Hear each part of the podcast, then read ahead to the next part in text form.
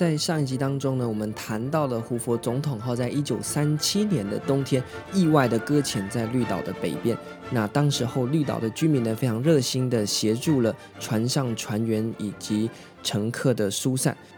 这八百多名外国人呢，可以说啊，是他们一生当中唯一一次到绿岛上面来哦，在那个年代啊，这也是岛上的居民啊第一次见到这么大批的外国游客。像今天呢，对于外国游客，岛上居民已经见怪不怪。这是在一九三七年，八十五年前呢，这么一大批金发碧眼的外国人来到绿岛上面，一到此一游啊，也是蛮神奇的一次体验。但是呢，绿岛的居民热心来协助整次的搁浅营救呢，一时蔚为佳话。所以那时候国际上呢都知道啊，有一艘巨大的游艇搁浅在了这个小岛上面，那并且呢，受到了小岛上面居民的热情的援救。所以作为回馈，那时候的美国红十字会呢，就向民众发起了一个募资活动，啊，把这个募资的获得的金钱呢，就捐给了绿岛，用来盖一座灯塔。因为呢，我们知道胡佛总统号就是在晚上夜间航行，然后遭遇风浪，又没有一些比较先进的雷达设备啊，或者是一些照明的设备，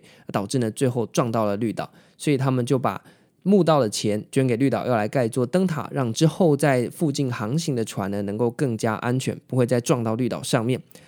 所以到了一九三八年，也就是胡佛总统号出事的隔年呢，美国就把这笔募到的钱呢交给了日本政府。日本政府呢就派了工程师来设计当时叫做火烧岛灯塔啊，动员了非常多台湾的工人，还有绿岛的在地居民来进行建设。那么同时呢，为了达到醒目的效果啊，我们这个灯塔呢就被选在了岛屿西北角的呃叫做鼻头角的小丘上面。这个地方呢就是今天绿岛灯塔的那个地点了。所以你今天到绿岛去旅游，一定会去参观或是去拍照打卡的，就是绿岛灯塔。你可以发现绿岛灯塔就被盖在了一个小丘上面，那个呢叫做鼻头角。为什么盖在那边呢？因为呢它盖在那个地点啊，刚好面对着台湾，那同时它的地势也比较高。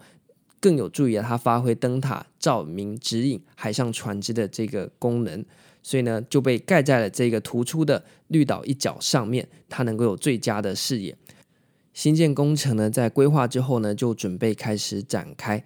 他们规划的这个火烧岛灯塔呢，塔高有三十公尺高哦，而且呢它是有二十万烛光亮度，它使用的是煤油的白热灯。在这个时候呢，你可以想想看，大部分绿岛居民居住的房子都还是平房，那种用老古石搭成的那种草房子。所以在这个时候，岛上盖了这一个高达三十公尺的灯塔，可以说是绿岛有人以来啊最大的工程。那因为重型机具呢没有办法运到岛上，所以要盖这个十几层楼高的灯塔，其实呢非常的辛苦，全靠着每天四五十个工人呐轮番，就用徒手的方式把材料呢开始慢慢的往这个工地运上去。那材料呢除了钢筋水泥之外呢，其他像是砂石啊这些啊全部都就地取材，钢筋水泥一定要从台湾运过来，没办法。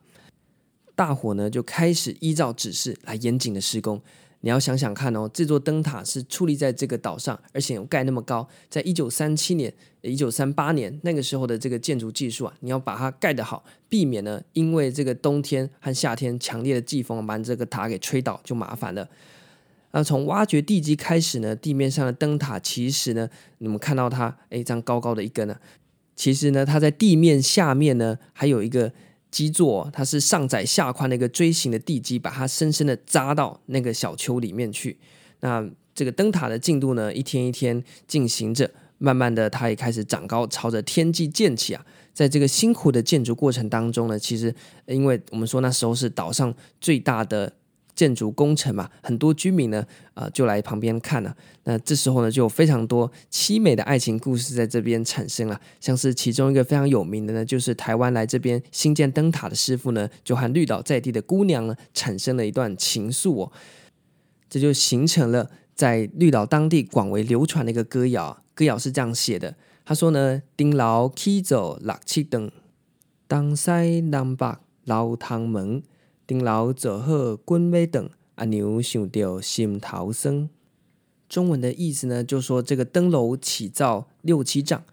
东西南北流窗门，灯楼造好君要返，阿娘想到心头酸呐、啊。所以随着灯楼一天一天的盖好，我们的台湾师傅离开绿岛日子也近了。而他在岛上产生暧昧情愫的这位绿岛姑娘呢，看着灯楼一天一天盖起，她的心头却是越来的越心酸。因为呢，灯楼一盖好，她的这位有情郎呢，即将要回到台湾。在当时交通不方便的时候呢，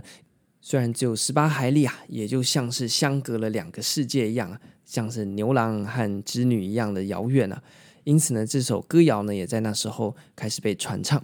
最终呢，这个灯楼还是盖好了。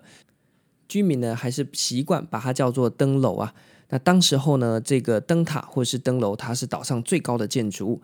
啊。跟今天它整根白色的涂装不一样，那时候呢，它其实是一个黑白相间的涂装。在灯塔矗立的小丘下面呢，我们还有一些办公室啊、仓库、宿舍等等啊。那这些呢，就用石块来砌起的平房。今天呢，你到绿岛灯塔去，旁边呢都还看得到，只是呢，它把它全部都擦上了白色的油漆。那在最外面呢，则是大概腰高度的矮围墙，把灯塔给围起来。那时候的牌子呢，上面写的是“火烧岛灯塔”。一九三九年呢，火烧岛灯塔正式的在夜里亮起。这个呢，可以说是千百年来小岛第一次在黑夜里发出耀眼的光芒，来指引洋流上面来去的船只。火烧岛灯塔也是台湾当时东台湾最高的一座灯塔，就矗立在这座太平洋上面的小岛屿。那这座美丽的绿岛灯塔呢，各位今天去呢，还是可以见到它的身影。不过呢，你今天看到绿岛灯塔，跟一九三九年当初呃产生这段暧昧情愫的工程师呃所建的那个灯塔呢，其实不太一样哦。那究竟这个灯塔